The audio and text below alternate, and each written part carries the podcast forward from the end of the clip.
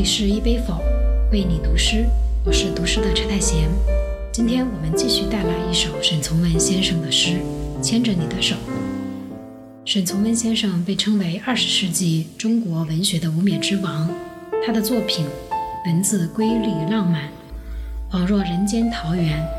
我也翻看了一些他的散文随笔，做起文学批评来笔锋斗转，入木三分。有兴趣的听众可以去读他的《论郭沫若》全文。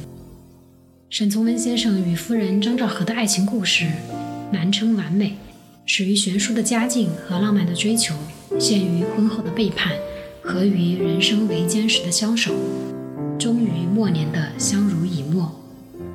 也正因有了普通人在爱情和婚姻中的争吵、不忠、回归和相伴，而多了份人间真实。这首《牵着你的手》依然来自沈从文先生写给妻子的信，收录于《湘行集》。一九三四年，沈从文因母亲生病而返乡，与夫人分别，二人约定每日以书信分享见闻，表达思念。且听这首九十年前的诗如何穿越时空，动人心弦。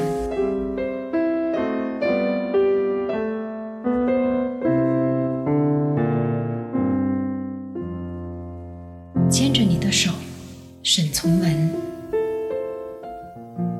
在青山绿水之间，我想牵着你的手走过这座桥，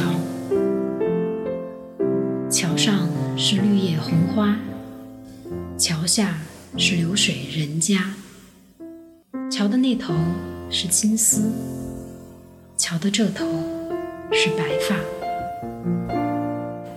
说的大抵是时光，时光中的你我，走过似水年华，走过鲜衣怒马。能够留存到最后的，便是眉间的喜悦，指尖的聪慧。想来，那任何事物都有一种眼缘存在，与一缕风的缘，与一朵花的缘，与一滴水的缘，与一个人的缘。只要是入了眼的，那就是真切的喜欢。而这诸多缘来缘去，皆是尘世固有的温暖。在经年之后，在每一个心潮翻卷的瞬间，你若记起，便是沉淀后的懂得，可以美在峰峦，美在云端，美成山水，美成《诗经》里的故事，美成眼底最温软的光线。